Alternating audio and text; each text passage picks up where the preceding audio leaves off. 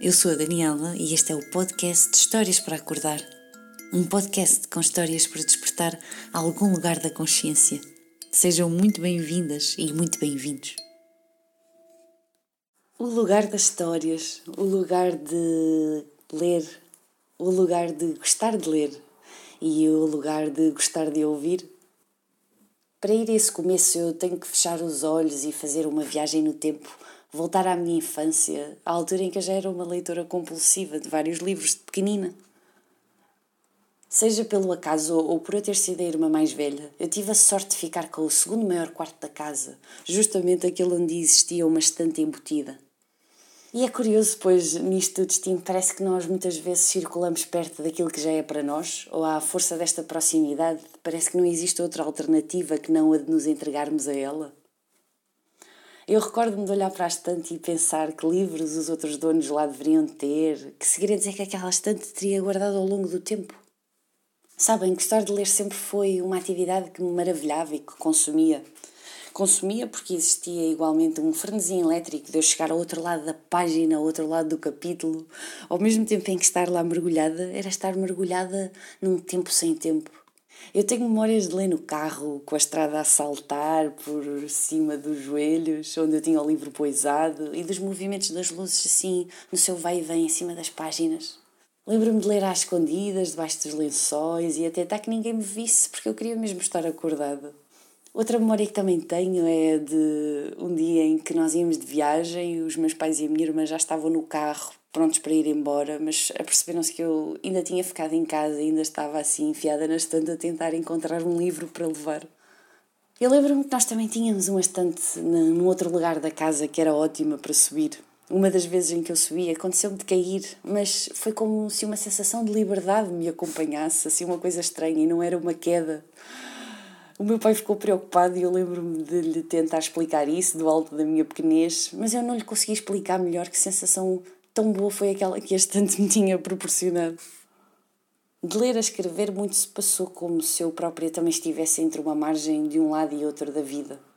Atravessar essa margem significou ter que me colocar na, na água, experimentar a sua força e as suas sensações mais ou menos agradáveis. Começar a viver e começar a sentir foram sem dúvida os combustíveis para que algo se começasse a gerar dentro de mim para escrever. A era tecnológica ainda estava a chegar, o mundo dos blogs e dos fotoblogs entrou-me não sei bem por que porta ou estímulo. Então eu habituei-me a gostar mais de escrever no computador do que à mão.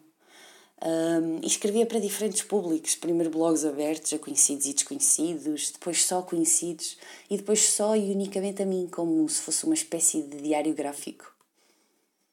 E houve um dia que estava em 2010, desempregada, e vi um anúncio que pedia pessoas para gravar audiolivros na Casa da Cultura em Coimbra. Quando vi o anúncio, eu sabia imediatamente que tinha que ir lá e responder e, e conhecer. Preparei-me toda para a entrevista, super bem, uh, e chego lá e sou recebida pelo Sr. José Guerra, um senhor que era cego e que estava completamente a marimbar para o meu aspecto físico a única coisa que ele queria ver era a voz e a motivação. Uh, e isso foi sem dúvida marcante. O tempo foi passando e eu fui desenvolvendo uma amizade com ele. E este senhor uh, ficou cego na guerra colonial e foi assim, e numa cama na guerra colonial, num hospital, que ele recebeu a notícia de estar cego por duas empregadas que estavam a limpar o quarto enquanto ele fingia estar a dormir. Foi uma das pessoas mais inspiradoras a me provarem que somos nós que fazemos o que queremos com a vida, com as, com as limitações, com os desgostos.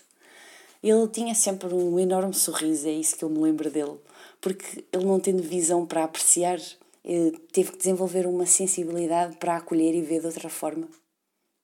Tal como o que eu aprendi com ele e neste trabalho com ele, eu guardo referências das vozes de atores e atrizes que me fizeram sentir uma centelha assim dentro enquanto eu estava a ouvir.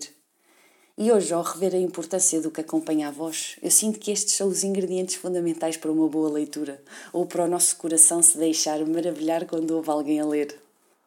É alguém que esteja vivo por dentro e que consiga passar essa mesma sensação de vivacidade que também está dentro das pessoas. No ano passado eu decidi abraçar o desafio de publicar um livro, uma, uma edição de autor E debati-me com várias crenças de ego, desde quem sou eu até claro que sou eu. E percebi que o, que o processo criativo assenta em vários aspectos e que em todos eles tem que estar presente tanto a grandeza como a humildade, assim como uma disponibilidade contínua de trabalhar e aprender assim de uma forma desapegada. E este livro resultou de entre muitas coisas, uma palavra, um sentimento, uma imagem, me ligarem a qualquer coisa mais profunda e ativarem um acesso a um universo paralelo onde tudo é possível, desde que exista beleza e que ela seja reconhecida como algo que me deixe mais preparada para sentir a vida e a imensidão que ela contém. Gostar de ler associa-se para mim a gostar de ouvir outra pessoa eu guardo muito as memórias das histórias que os meus pais me contavam antes de dormir e o que eu aprendia com elas. E de uma em especial que me contava o meu avô sobre um lobo que bebia a água de um poço sem perceber que era a lua que lá estava refletida e não o queijo que ele queria comer. Mais do que a história, recordo de voar na imaginação e imaginar a noite escura com a lua a brilhar na água, que curiosamente eu imaginava ali bem perto da casa dos meus avós, e da alegria do meu avô fazer tudo isso muito mais especial. Passando assim um fio cósmico por todas estas histórias ouvidas, eu entendo que a imaginação a funcionar, a maravilha do mistério, a lição que se depreende tão bem para o momento em que se está, e sobretudo a forma empolgante como alguém pode transmitir uma história, dizem-me muito e é por me dizerem muito que eu chego até vocês com as histórias que escrevo e que irei partilhar aqui a cada lua cheia. Obrigada pela vossa companhia.